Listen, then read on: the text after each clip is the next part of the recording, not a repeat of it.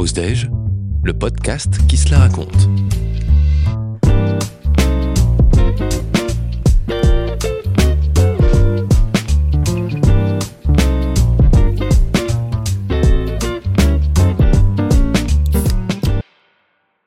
Épisode 5. L'addition, s'il vous plaît. Précédemment. Sylvain Renard, célèbre détective, est convié au restaurant Jules Verne par le sous-chef Rachid Zawi, star de la scène culinaire française. À la fin de son repas, il doit le retrouver en compagnie de trois autres personnes, anciens amis du cuisinier et collègues de travail pour une société de production, dans un salon privé. Le service n'a pas commencé que Rachid Zawi est retrouvé étendu sur le sol de la cuisine, une trace de piqûre dans le cou. Il est au bord de la mort. Sylvain Renard entame des interrogatoires. L'un des trois membres de la chaîne de production vide son sac. Grâce à elle, le détective apprend que l'amitié entre les trois compères de la télé et Rachid Zawi s'est brutalement achevée à la suite de menaces de mort ininterrompues reçues au siège de la chaîne de production. Elle visait toutes le jeune talent culinaire. N'y croyant pas, ce dernier préfère couper les ponts avec ses camarades, qu'il accuse vouloir gâcher sa vie. Ces révélations sont interrompues par un technicien de surface, voulant porter secours à sa témoin.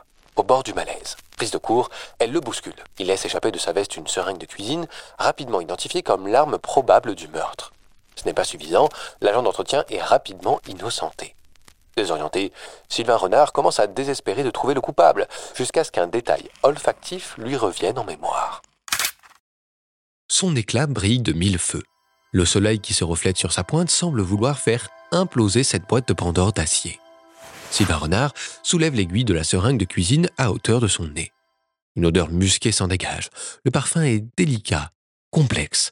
Il croit reconnaître tour à tour de l'ail, du soufre et de la noisette. À la fois doux et la fragrance embrume l'essence du détective. Un produit chimique? Probablement. Il demande au personnel de ménage d'identifier la senteur. Ils hochent tous la tête de gauche à droite. Raté. À tout hasard, peut-être que le personnel de cuisine saurait l'aider. Qui aurait un nez suffisamment développé pour faire mouche? Les commis.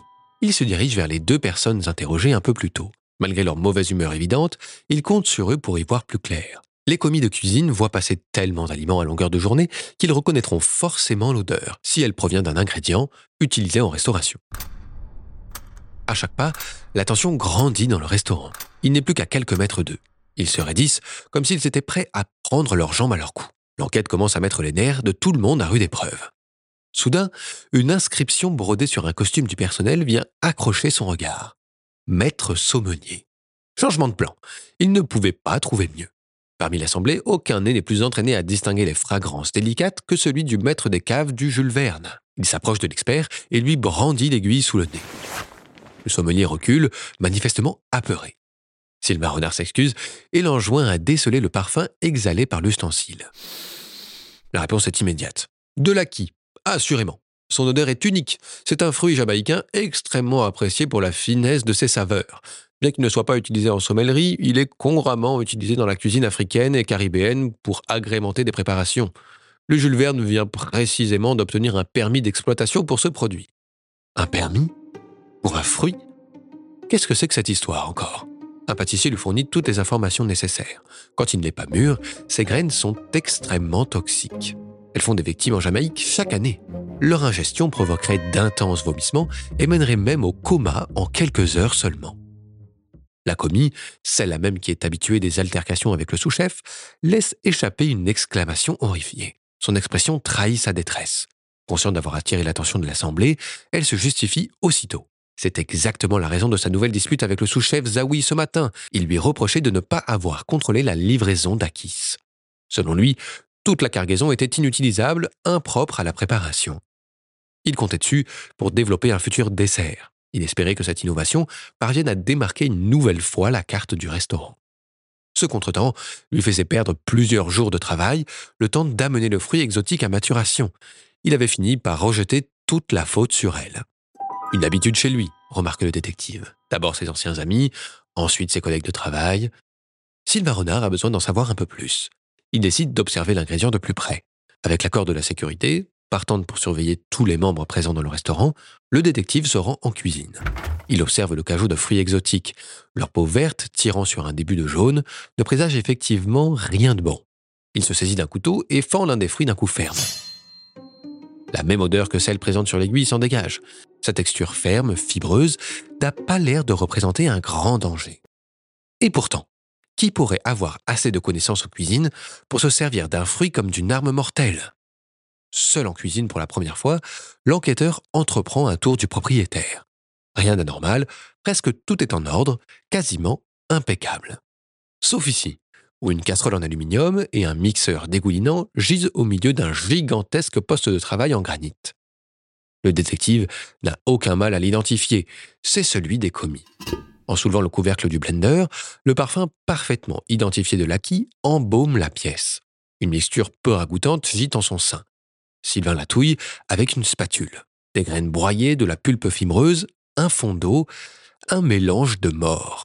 Si l'ingestion de l'acquis provoque un coma en quelques heures, qu'en est-il d'une injection directe dans le sang? À cette idée, le détective frissonne. Quelqu'un voulait vraiment en finir, et vite, avec le sous-chef Rachid Zawi. Dans sa tête, un scénario se dessine. L'identité du coupable devient de plus en plus claire. Cela expliquerait son attitude nerveuse et offensive. Pour confirmer son hypothèse, il aimerait accéder au bureau du sous-chef. Peut-être y trouvera-t-il des indices incriminants. Une note, un post-it, quelque chose qui ferait définitivement basculer son enquête dans une nouvelle dimension. Par chance, son bureau est situé à côté de la salle du repos du personnel, imbriqué au fond des cuisines. Il pose sa main sur la poignée en acajou de la belle porte ancienne, surplombée d'une vaste vitre donnant dans le bureau. Priant antérieurement pour qu'elle ne soit pas fermée, il l'actionne. Le mécanisme libère la porte et laisse l'enquêteur pénétrer dans l'antre du sous-chef. Pas un dossier ne dépasse. Tout est carré, aligné, rectiligne. La rigidité du cuisinier le suit jusque dans son bureau. Un vrai pro. Si cela doit lui sauver la vie, il n'en voudra certainement pas à Sylvain Renard pour ce qui est sur le point d'arriver. En moins de 4 minutes, l'enquêteur a déjà ouvert la majorité des tiroirs du bureau. Il a éparpillé les dossiers, fouillé les classeurs. Deux éléments retiennent particulièrement son attention. Le premier, un calendrier, suspendu derrière son fauteuil. La date du jour y est barrée au feutre rouge d'une croix tremblante. Le second, un portfolio rempli de coupures de presse et de documents retraçant le passé du cuisinier. Devant les yeux avides de vérité du détective, toute la vie professionnelle de Rachid Zawi déroule, jusqu'à l'événement qui l'a propulsé sur le devant de la gastronomie française. Rachid Zawi est le Top Cuisto 2015, dans les coulisses d'une bataille acharnée. Sur la couverture du magazine People, le cuisinier rayonne et éblouit la une de son sourire éclatant. Les pages intérieures détaillent l'acharnement avec lequel il s'est imposé lors des phases finales du célèbre jeu télévisé culinaire produit par la chaîne télévisée La 6. Dans le fond, légèrement flouté, le finaliste semble amer. Son visage trahit sa déception. Sylvain Bloch, un trait distinctif, à peine visible sur le papier glacé du magazine, lui rappelle quelque chose. Et si? Non, c'est impossible. Il se saisit de son téléphone et ouvre l'application Loop. Un flash. Le détective est emporté par un maelstrom de pensées. Depuis le début, tout était sous son nez. Il faut absolument qu'il retourne dans le salon. Il est peut-être déjà trop tard. Lorsqu'il pénètre dans la grande salle, le silence est pesant. Sylvain Renard balaye la foule de son regard. Le coupable est là, devant lui. Il ne faut pas qu'il croise son regard.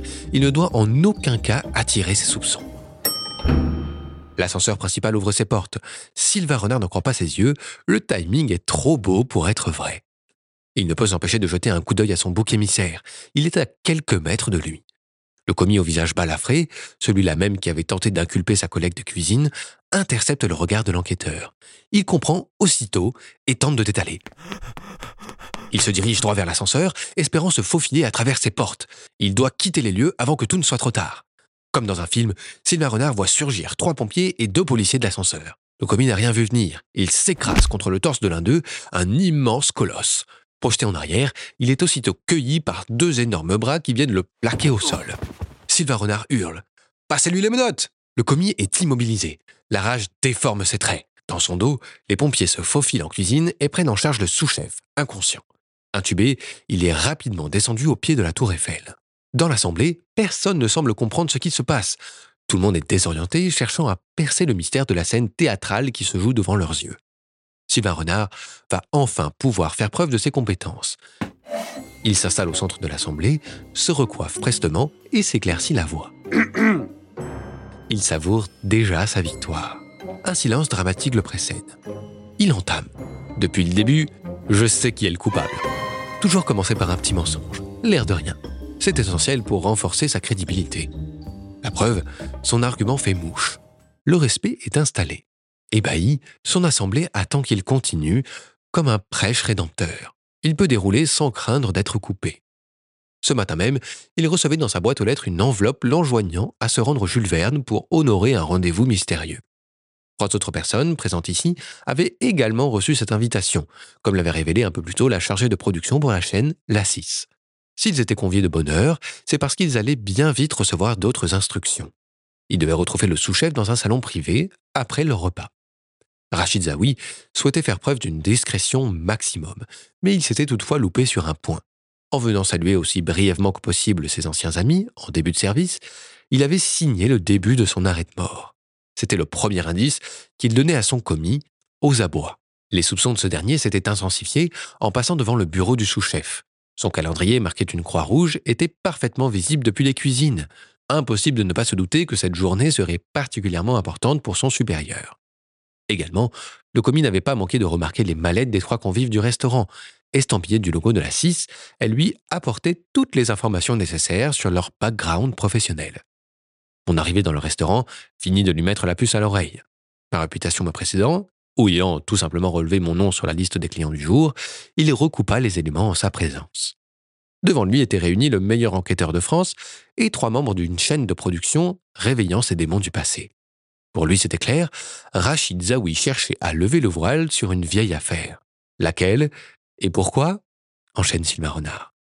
Toute l'audience est suspendue à ces paroles. Le détective se tourne vers le commis, impuissant et encadré par deux policiers aux yeux écarquillés. Son visage trahit une profonde fatigue, un abattement absolu.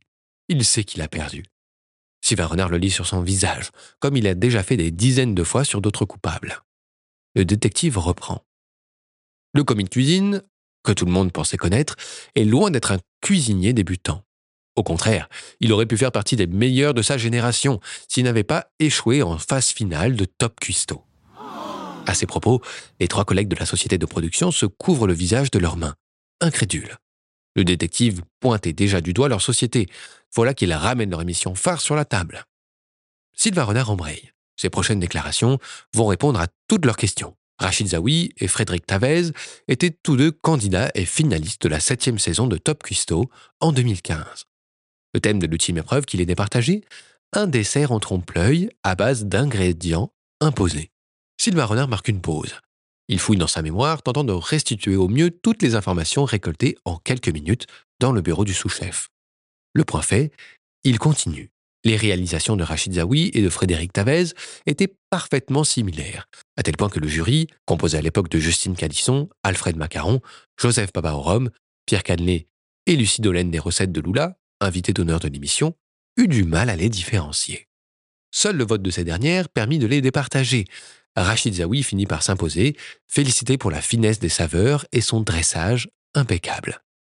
Dans les semaines qui suivirent, il attira toutes les lumières tandis que Frédéric Tavez stagnait dans l'ombre. Rongé par l'amertume et persuadé d'avoir été imité durant l'émission par son némésis, il devint de plus en plus marginal, jusqu'à être renvoyé de toutes les cuisines où il officiait. Son désir de vengeance le dévora et il sombra dans la folie, le poussant à envoyer des courriers haineux à la société de production de l'émission. Ces courriers restant sans réponse et consumés par son passé, il disparut des radars. Sylvain Rodard reprend sa respiration. Tous les regards se sont tournés vers Frédéric Tavez. Ce dernier adresse un geste obscène au détective avant de se murer dans un profond silence. Il est temps de porter le coup de grâce. Il reprend. Quelques années plus tard, en 2019, Justine Calisson et Alfred Macaron, tous deux chefs étoilés, sont mandatés par Sodexo pour reprendre les rênes du Jules Verne. Ils firent aussitôt appel à Rachid Zawi. La suite de sa carrière fulgurante avait confirmé son génie.